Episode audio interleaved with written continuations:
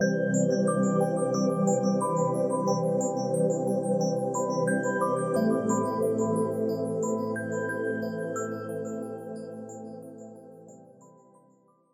everybody. Welcome to 2ZQ Hot Takes, where we discuss issues both big and small. I am your host, the very handsome Tim Kirk, and today I'll be talking about growing up in the Long Island suburbs of the 60s and the 70s. What we had was a wonderland, a wonderland lost.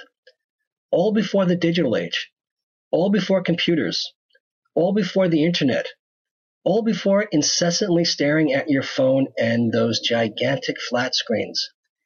You had to occupy your time and your mind with something else. I grew up in West Hempstead, New York, in what was referred to as a bedroom community, right next to Garden City, New York. Notable people from West Hempstead were Don McPherson, former National Football League quarterback. He went to West Hempstead High School. Mark Mendoza, bassist of Twisted Sister, was born and raised in West Hempstead. Walt Whitman, American poet, essayist, and journalist, was the headmaster of the West Hempstead based District 17 schoolhouse. Orville Wright, inventor of powered flight, lived in West Hempstead in the early 1930s. But that's kind of the statistical stuff. Our landmarks, the personal other stuff, was the fabric of my young life, a patchwork of places, things, and images that evoked innocence, joy, terror, hijinks, adventures, and absolute wonder. We had the Good Humor Man, an ice cream truck that drove around our neighborhood. Eddie Murphy told it best, and we did have it and loved them. The gents who drove the Good Humor trucks were awesome, and it was like a cocktail hour for the kids on your block. We all got to see each other, chat, and enjoy ice cream. Bliss. We had Aurora, Aurora Plastics. It was headquartered in West Hempstead and a symbol of the 60s plastics, right out of the graduate. Skittle Bowl, Skittle Pool, and all of the monster models, the race cars, the slot cars, the ships, the planes, and we dumpster dived. It was like a weekly meetup for boys. You got to see some kids who weren't from your school district and some who were. We were all intrigued and obsessed with stealing the rejects that were tossed into the dumpster. We got loads and loads of them. We would assemble them, fill them with gasoline and or firecrackers, and blow them up. Of course we did. What did anyone expect a bunch of pre-adolescent boys to do? It was the coolest thing in the world. We actually had grumpy old crank security guards yelling, Hey, you kids, get out of there! By the way, everybody knew one kid whose older brother was incredibly good at assembling those models. The ships, the airplanes, the cars, the monsters, it was incredible to see the bedroom displays of these slightly older, more disciplined, focused, mature boys. And of course, their parents were a combination of relieved and proud to have a kid who did this instead of getting up to no good like the rest of us little clots. The younger brother, not so much, but he knew where his brother kept the glue, and that kid sniffed the glue. And it kind of made sense when you realized that he did, because that kid was strange. Aurora Raceway. Aurora had a slot car racetrack right down the end of our block on Hempstead Turnpike.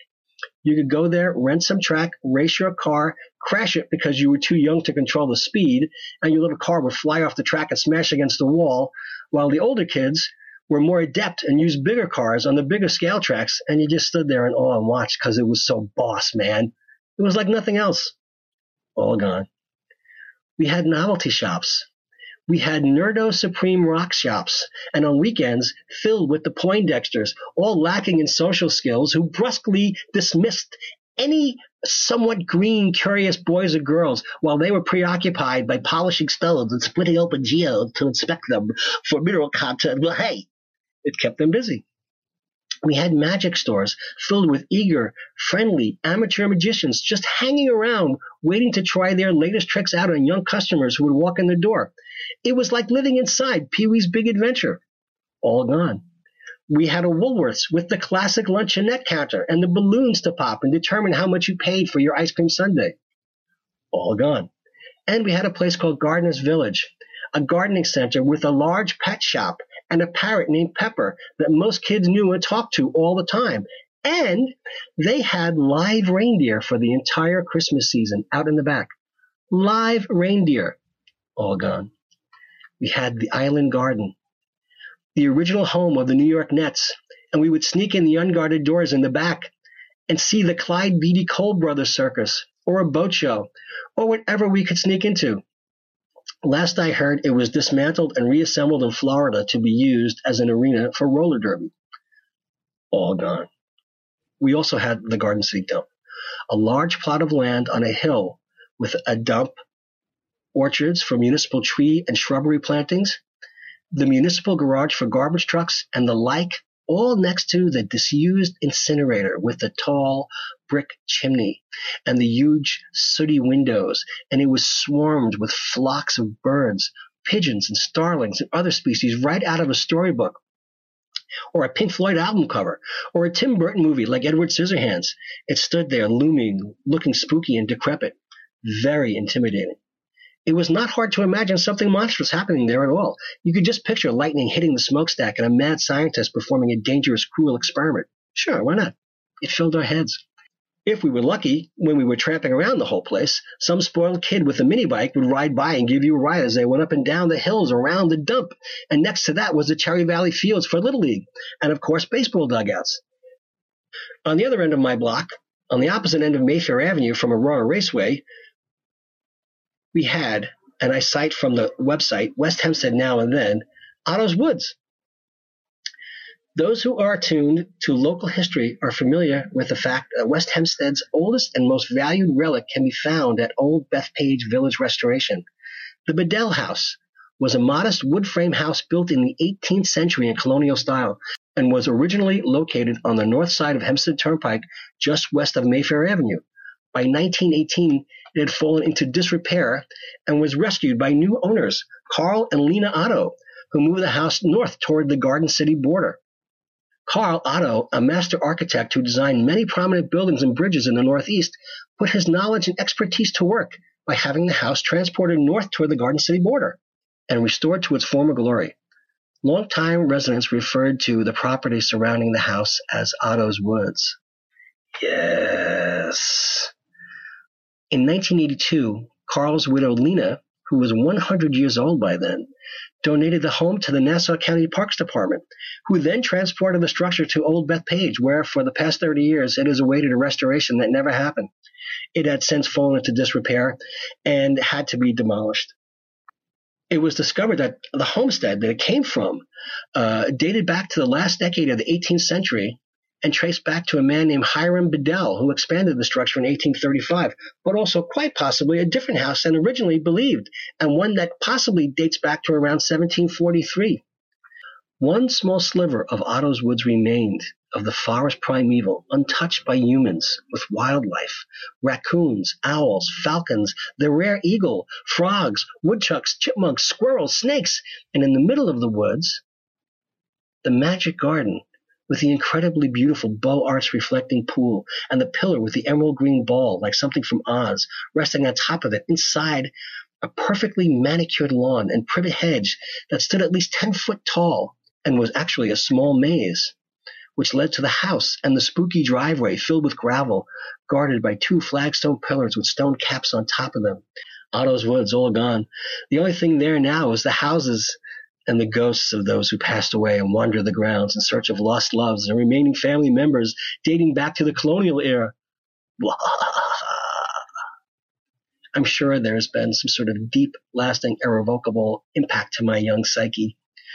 And the interesting angle to so much of my experience is the Episcopalian connection. And I was raised a Roman Catholic.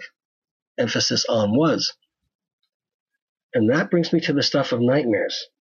St. Giles. In 1891, an Episcopalian nun named Sister Sarah founded a hospital for children in Brooklyn called St. Giles the Cripple. Can you imagine saying that now?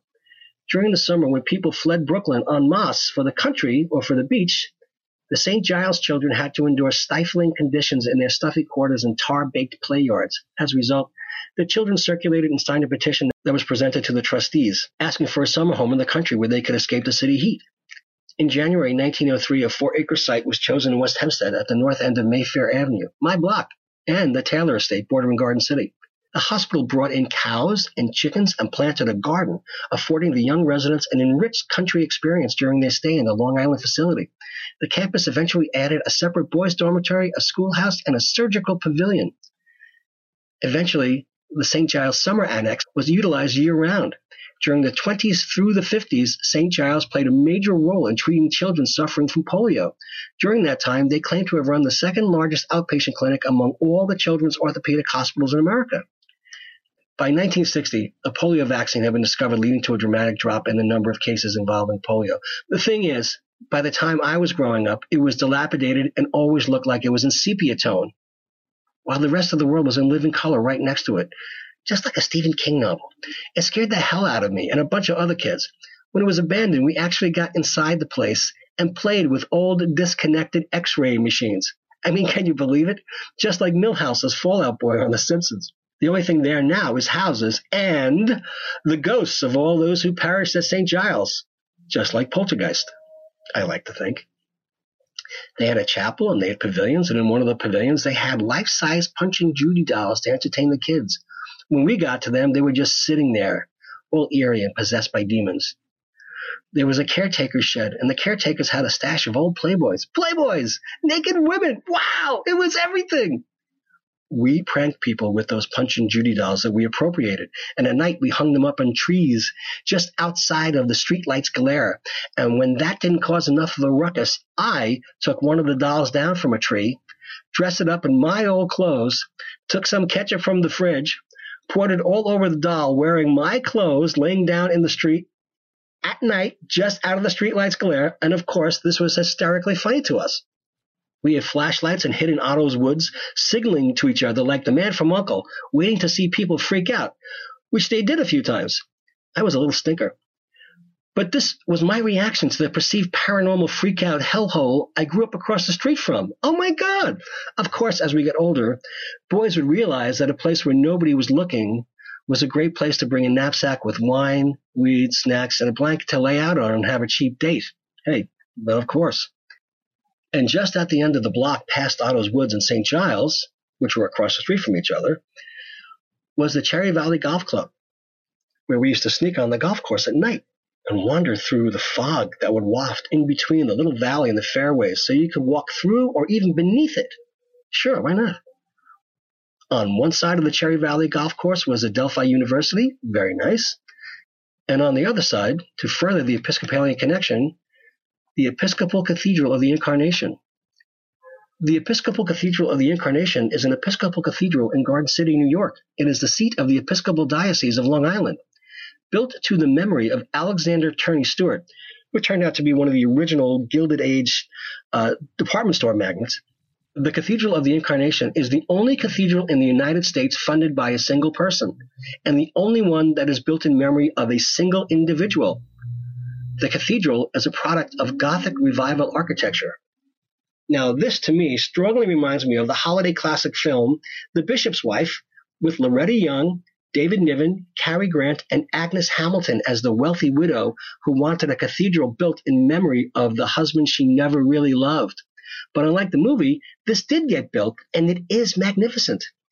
There was even a story I was told in a pub about a guy who, through some injury, suffered brain damage as a teen, which left him mentally impaired, and everyone who knew him felt it was a tragedy. The story was that he would ride a bicycle around and wave to people who felt sorry for him, and he occupied his time amusing himself on his bike. One day, as the story goes, he was riding his bicycle in the parking lot right outside of the cathedral on a sunny afternoon, and he was suddenly struck by lightning out of the clear blue sky. And when he got up, he was completely cured and resumed his life. I refused to believe this hogwash and was promptly introduced to this fellow who was standing next to my friend who had just told me the story. And then the entire pub full of locals who grew up with and knew him in unison, and I mean every last person, all turned, looked at me, and said, It's true. Shut up. And I meekly demurred. Eek.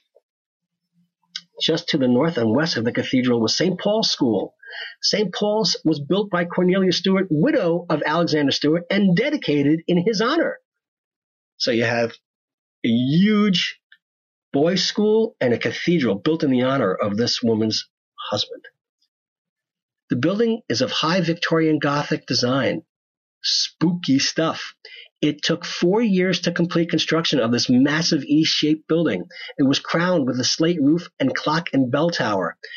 It opened in 1883 as a military school for boys owned by the Cathedral of the Incarnation and the Episcopal Diocese of Long Island. The building is still there, but it is closed, except for the ghosts of all the boys who perished there. There are so many spooky places I experienced growing up. I just like to think that they really do have that extra something. And that stuff inspires people's imaginations. But it's closed. And then, of course, the Garden City Hotel. The Garden City Hotel is right nearby, and it was built by Alexander Turney Stewart, the man the cathedral and the St. Paul School was built in memory of. And the current fourth incarnation was built in 1983 by the late Myron Nelkin. It is famous for hosting many world leaders and celebrities, including John F. Kennedy, Margaret Thatcher, Hillary Clinton, George H.W. Bush, Prince Khalid of Saudi Arabia, Charles Lindbergh, and when I worked there, the Rolling Stones, Pink Floyd, the Beach Boys, Ringo Starr, the Grateful Dead, Neil Young, Elvis Costello, Albert Finney, and a whole lot more. I knew Mr. Nelkin. He was a very good and generous man to me. The place, as far as I am concerned, was a breeding ground for luminary culinary talent, and very many chefs went on to extraordinary careers. It was by far the best hotel with the best restaurants on Long Island by a mile. Just a great place. Back in West Hempstead, in terms of pop culture and convenience, in those days, there was one 7 Eleven, and it was held in contempt by many of the locals, seen as a magnet for no goodniks and troublemakers. You know, kids who wanted an older teen or lay about to buy them beer and porno and the like. Dimwits, loafers, punks, thugs, sluts, everything and everyone good people railed against, all in the parking lot at any given time. And they were. Very much like the characters depicted in the Eric Bogosian play Suburbia in my humble opinion, a bullseye on Mr. Bogosian's part. There was one Burger King, and that was a locus for kids in my neighborhood. It was right outside the grounds of my middle school, which was also a location for the Matthew Broderick Reese Witherspoon film election. And it just so happens Telly Savalas, who grew up nearby in Garden City, would on occasion drive by dressed exactly as Kojak and stop during recess and say hi to the kids. And we all loved him. He was great there was one McDonald's in Hempstead, and it was a drive to get there and back, and it was a big deal to go to McDonald's. And if you sat in the front seat of the car with the McDonald's food, you got to steal a whole load of fries with your dad before you got home, and you sort of shuffled the contents around to even them out before anything came in the front door. And now there are houses and fast food franchises galore.